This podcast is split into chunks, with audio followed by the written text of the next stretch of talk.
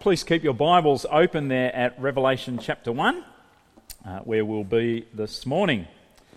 Uh, hopefully, as I got around, handed out to uh, our youth groupers uh, one of the transcripts of today's sermon to help you uh, follow along uh, with what is going. Please give me feedback if that's helpful for you, or whether you'd like some more pictures or some more space to write down.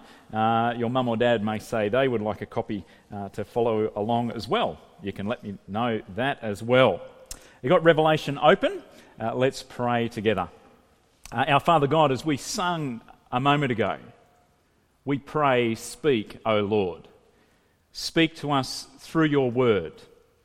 As we come now to a, a book of the Bible that uh, some of us might not be very familiar with it, some of us might feel it is a little bit uh, strange or hard to understand.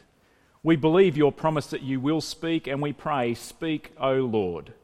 Please show us Jesus strengthen our trust in Him, and grow our obedience of Him. Amen.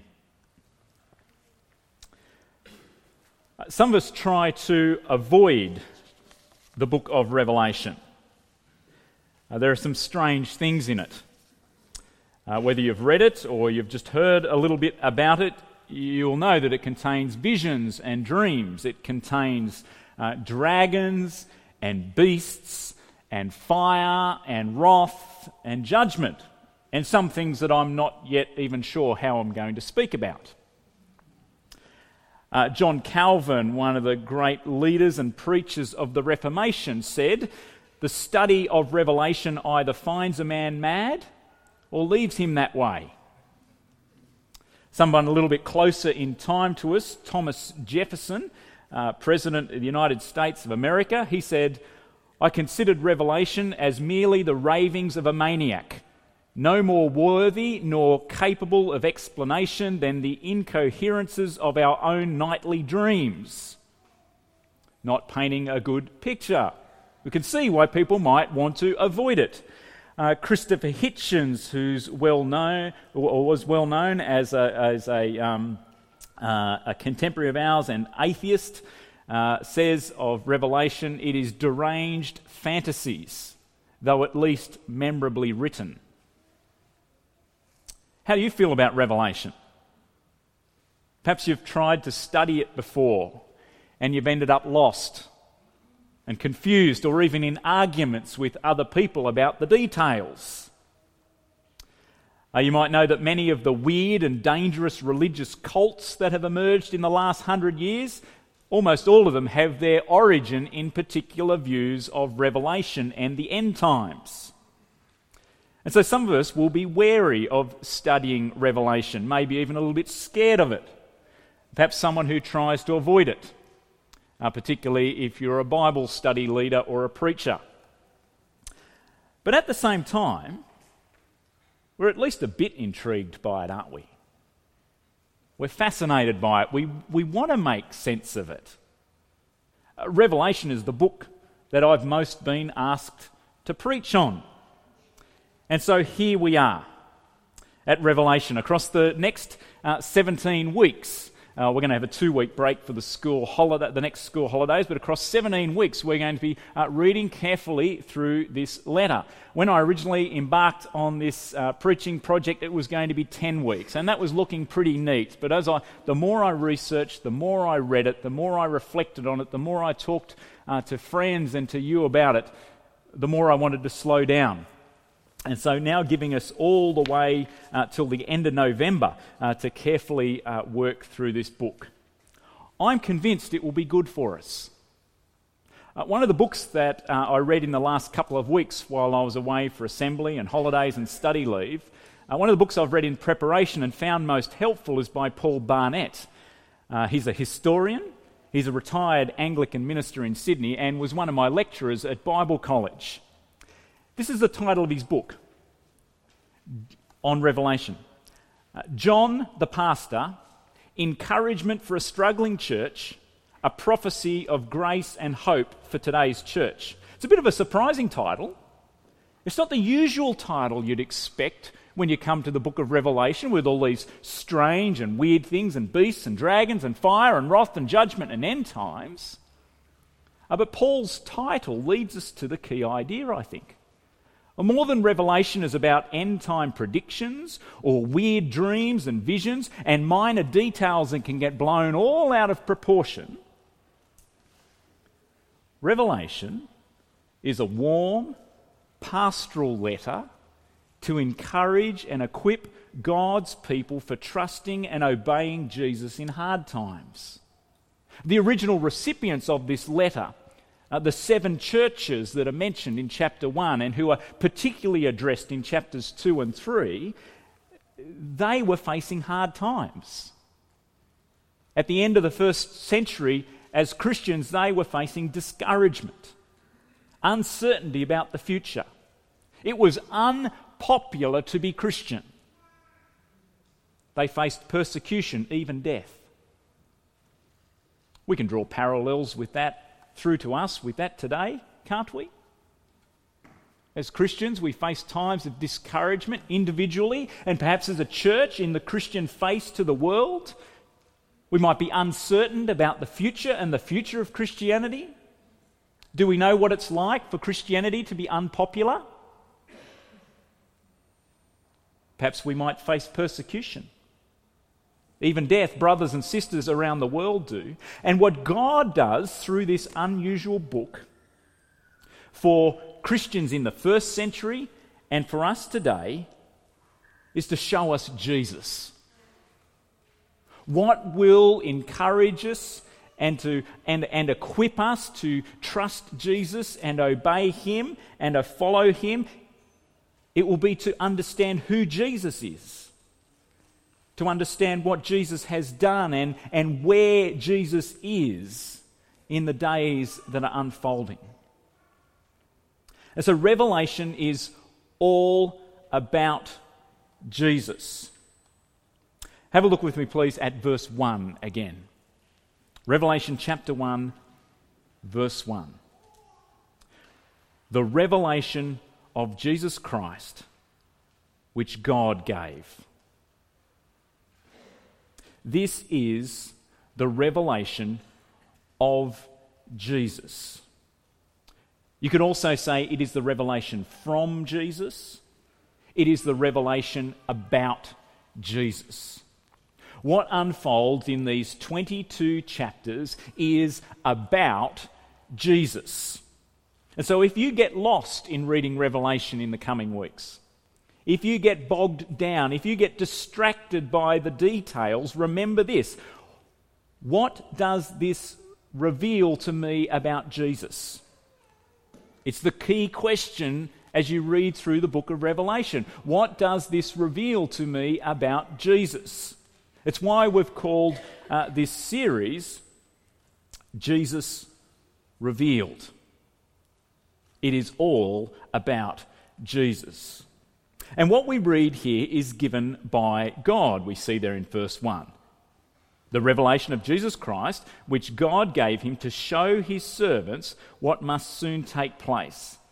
He made it known by sending his angel or messenger uh, to his servant John, who testifies to everything he saw. Uh, what we read here is given by God, and we can have every confidence that it is true and reliable. I want to draw your attention to the amount of testimony language that appears here in chapter 1. Uh, there in verse 2, we see the word saw. It is something that is seen by John. Verse 3, it is something that can be read, it is something that is heard or hear. Verse 5 uses the phrase faithful witness, speaking about Jesus.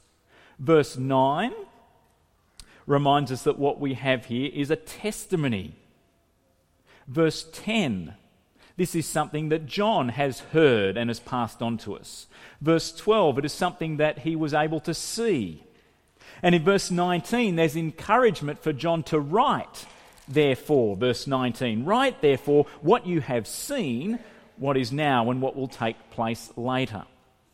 This is not a, a spirituality or a cult or a philosophy that has been dreamt up by John for his own benefit or his own interest or for his own reputation or his own fame. It has been given to him as a reliable testimony and, and not for his own convenience. See there in verse 9?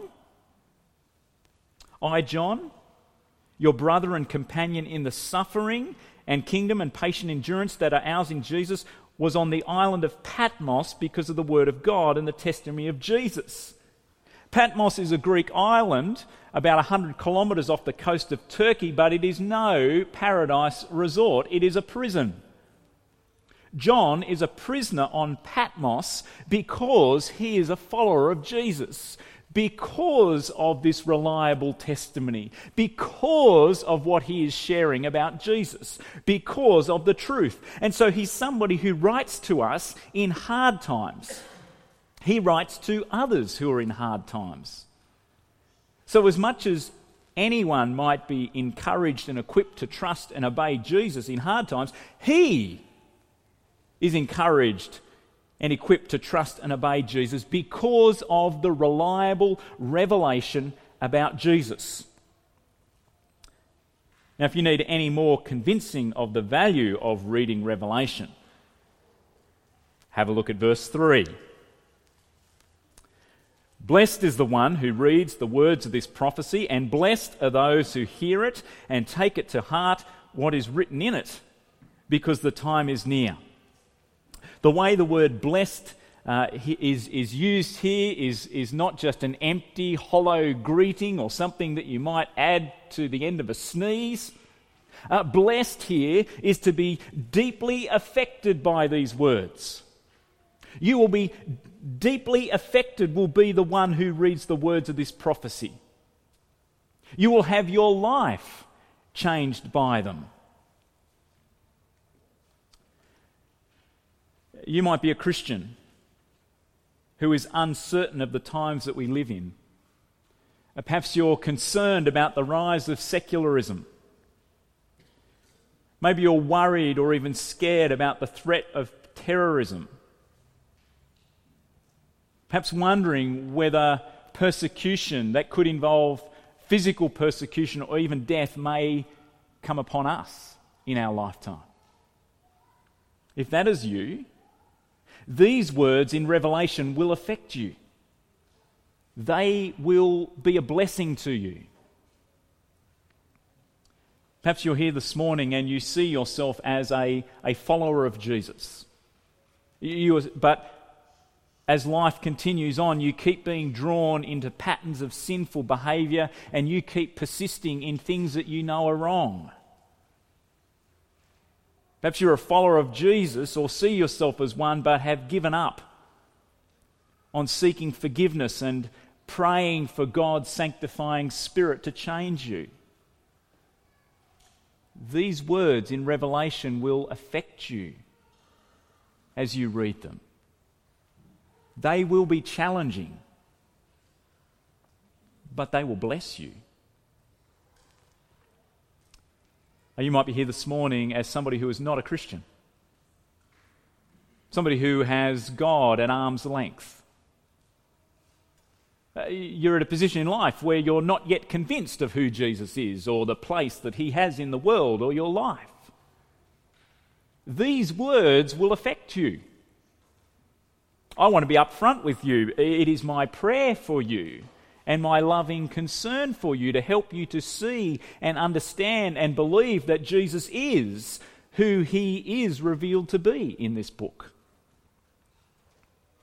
And can I say, particularly to uh, our young people here, uh, those in university and high school and our older primary schoolers, I know that much of the world uh, round about you uh, thinks that Christianity is not just unpopular uh, but dangerous. Uh, that schools are better off without Christians in them or any kind of Christian influence. I heard recently while I was away of a, a Christian school uh, that would rather not have a church meet in its school hall because it doesn't fit in with the ideals of the school. Uh, the world around us increasingly is seeing that a Christian worldview, this, this is our little world here in, here in, in Canberra and, and, and Australia, a Christian worldview has no place in ethics or in science or in medicine or in government or in marriage or in gender. And so, to our younger people here, I don't know what it's like to be you today. Uh, but what I do know is that God has given us revelation for times like this to help you to know Jesus, to help you to trust Jesus, to help you to obey Jesus. And so we will all be affected by reading and studying this letter, and we will be blessed. Now, with the kind of reception that Christianity has, why would we be interested in studying Jesus? What is it about Jesus that would make him the object of our trust and obedience? We might be familiar with the baby Jesus. Cute, the baby Jesus narrative, which we particularly look at as Chris, at Christmas, a lovely story that makes us feel good once a year. We might be familiar with wise Jesus, Jesus who says intriguing things that make us think. We might be drawn to the moral Jesus, the Jesus who helps us to live and gives us instructions to follow when it's convenient to what we want to do. We might be drawn to the inspiring Jesus, the one who died for a good cause. We might find him inspiring. But does baby Jesus, or wise Jesus, or moral Jesus, or inspiring Jesus command our trust and obedience? Will baby Jesus encourage and equip us in hard times? It might help. But what we need is the full revelation of the true Jesus. And so let's see who he is uh, in verses 4 to 20.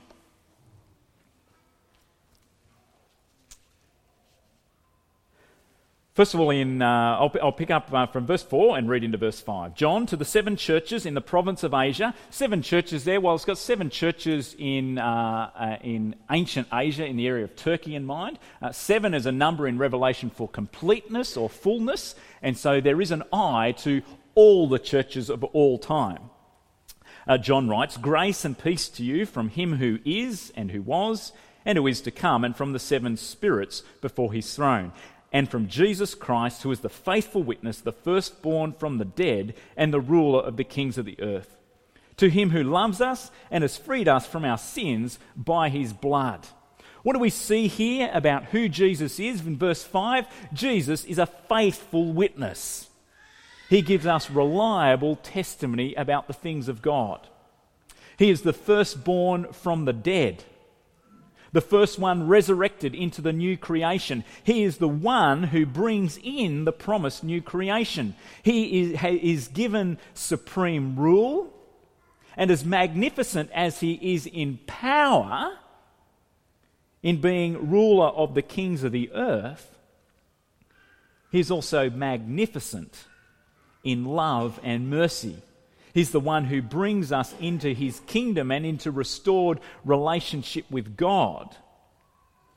Uh, so that verse 6 He's made us to be a kingdom and priests to serve his God and Father, and so to him all glory and power belong. Amen, you might say. What do we see in verse 7? Well, here uh, our attention is turned to Old Testament expectations of the Son of Man. Uh, look, verse 7 says, He is coming with the clouds, and every eye will see him, even those who pierced him, and all the peoples of the earth will mourn because of him. So shall it be. Amen. And we're drawing here on Old Testament expectations in Daniel and Zechariah of the Son of Man, who would come from God to judge and to rule his kingdom with all God's authority, with all God's glory, and with all God's sovereign power. This is who Jesus is.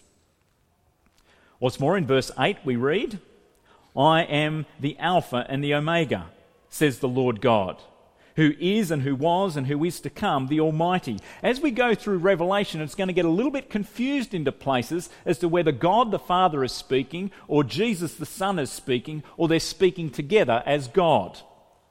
Verse 8 here, this is Jesus as God speaking, and he says, I am the Alpha and the Omega the first and the last letters of the Greek alphabet. What's so impressive about being an A or a Z or an alpha and an omega? Well, it's representing the polar opposites. Uh, Jesus is from one end to the other and all in between. It's an Old Testament phrase that belongs to God and says that Jesus rules over all things for all time. There is no expiry date on Jesus' rule. There is no boundary to his rule. He doesn't have a presidential term that will come to an end. He will not be voted out. This is who Jesus is. In verses 9 to 11, uh, they tell us of how this revelation came to John that he had a personal encounter with the risen Jesus. He saw things, he heard things. And the language here is a little bit strange. It's not how we would expect to see one another. But what's going on and here and right through the book of uh, Revelation, perhaps more than any other book in the New Testament, is the language that is being used to describe Jesus and what is going on is loaded with Old Testament background. The Old Testament is important in the book of Revelation. Uh, this is one of those times where having a Bible with cross references, though the cross references aren't inspired, uh, they are put there by uh, Bible editors to help us to find other passages that are actually connected to the one that we're reading. And Revelation, more than any other book in the New Testament, is a time where you need cross references to help you find where you, it connects to the Old Testament. Now, you don't need cross references. Uh, one of my heroes, Martyn Lloyd-Jones, was a preacher and pastor who despised cross reference Bibles and concordances because it made him a lazy Bible reader. He said that if he never had the cross references or concordances, it just meant that he had to keep reading his Old Testament over and over and over again. So every time something came up in the New Testament, he knew what was going on in the Old Testament, where it was in the Old Testament. Uh, so you might like to in, in, in, uh, incorporate that uh, approach.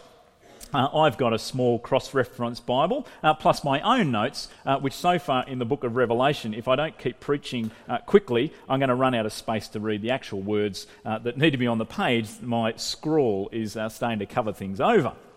Now, in verses 12 through to 16, we are loaded here with Old Testament. I'm going to skim over just a few as we read through. You'll like to follow along with me from verse 12 uh, John, I turned around to see the voice that was speaking to me. And when I turned, I saw seven golden lampstands. And among the lampstands was someone like a son of man. Now, the Son of Man uh, uh, phrase comes from Daniel chapter 7, the one who would come from God with all his uh, rule and power and authority. We looked at Daniel 7 uh, this time last year, if you were with us. This Son of Man was dressed in a robe reaching down to his feet. Isaiah chapter 6 uh, tells us of when God appeared in the temple to Isaiah to call him to be God's spokesperson, and God's robe filled the temple. That's part of the background. And this Son of Man, still in verse 13, has a golden sash around his chest. Back in Daniel chapter 10, in one of Daniel's dreams and visions, he saw come, someone who was wearing a golden sash, a, a, a, a priest who came from God, who would be the ultimate priest. This is all background to seeing who Jesus is in Revelation chapter 1. Verse 14 His head and his hair uh, were white like wool as white as snow, and his eyes were like blazing fire. That is almost an exact quote out of Daniel chapter 7 and the dream that Daniel saw there. This is Jesus. Verse 15 His feet were like bronze glowing in a furnace. Uh, he has the foundation of moral purity. His voice was like the sound of rushing waters. Uh, that connects us back to Ezekiel 1 and Ezekiel 43, where visions of God were accompanied with the sound of rushing waters.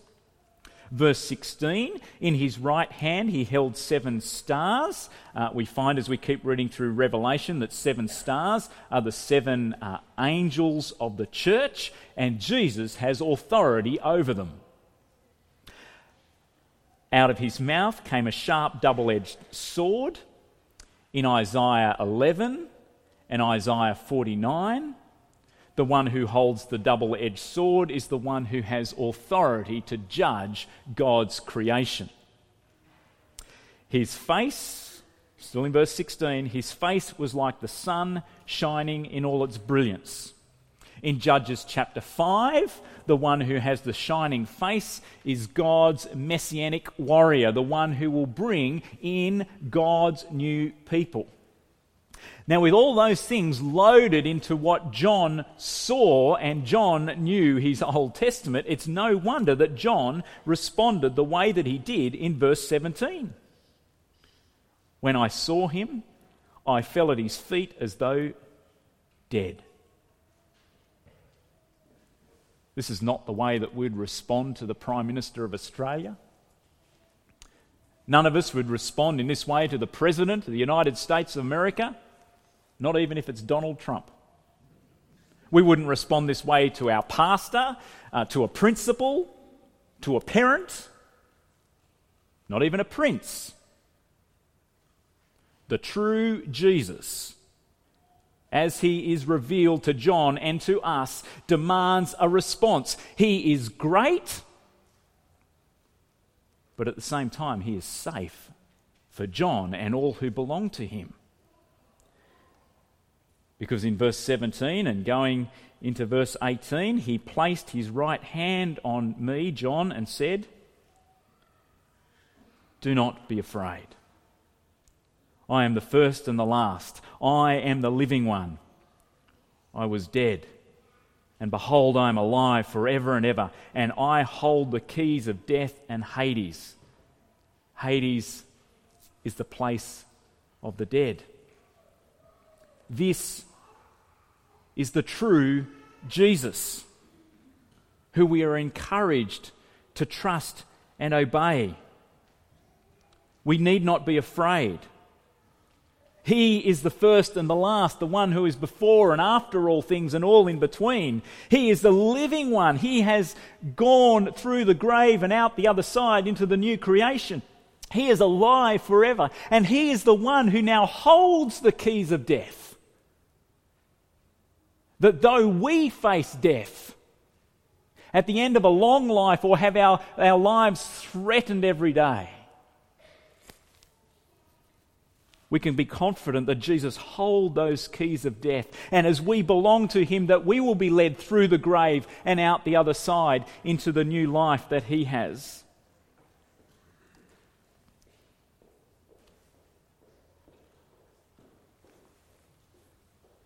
So, why is it that we minimize Jesus in our lives?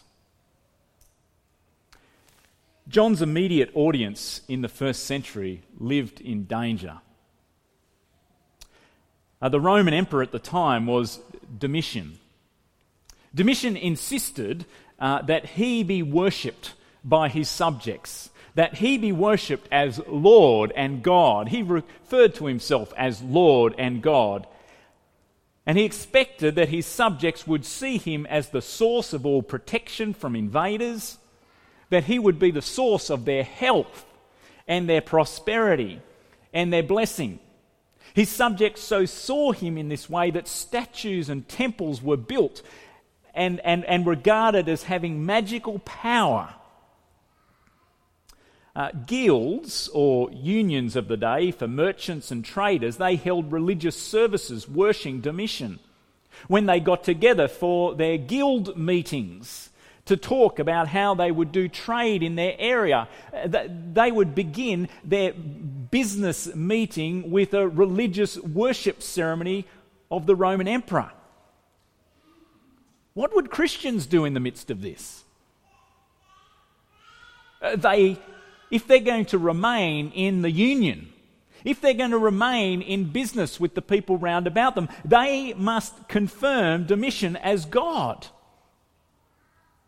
If they can't confirm Domitian as God, if they can't join in the religious ceremonies at the start of their business meetings, then they need to leave the business. If they leave their business, there's no other trade union to be part of. They leave the business, they enter into poverty. No one in the Roman Empire could buy or sell from other merchants and traders if they did not conform to the religious worship of Domitian. There was tremendous pressure to minimize Jesus in their lives. Now, John doesn't write to them this letter with the heart of a pastor, he doesn't write to minimize the cost of following Jesus, to say it's not that big a deal, guys. Uh, through the book of Revelation, we will see a frequent a- image for Jesus is the image of the Lamb. Hardly an image of, of power or majesty, of success, and often that image of the Lamb is bloodied or slain. John is going to show us that those who follow Jesus should expect to be treated no better or no worse than he was.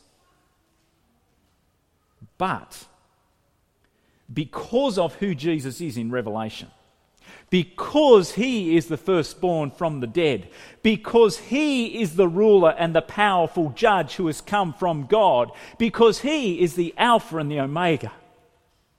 Because He is the foundation of all that is right, because He is the first and the last, because He is the living one who holds the keys of death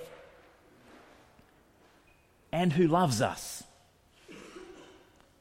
We are encouraged and equipped to magnify Jesus in our lives. As a church, though the rise of secularism might challenge the convenience and comforts of church in Australia. Whatever might happen, may we magnify Jesus by trusting Him and obeying Him more than we fear on losing out. As individuals, though it feels like our friends and our colleagues have no interest in Jesus that they are offended by our faith, and certainly when we speak about Jesus. May we magnify Jesus, praying that God will help us to speak of Jesus uh, lovingly and warmly and persuasively at the right time. In our personal lives, may we live. May our attitudes, our our priorities, our behavior, our speech, what we do in private, and what others see and hear. May we not minimize, but magnify Jesus in our trust and obedience of Him.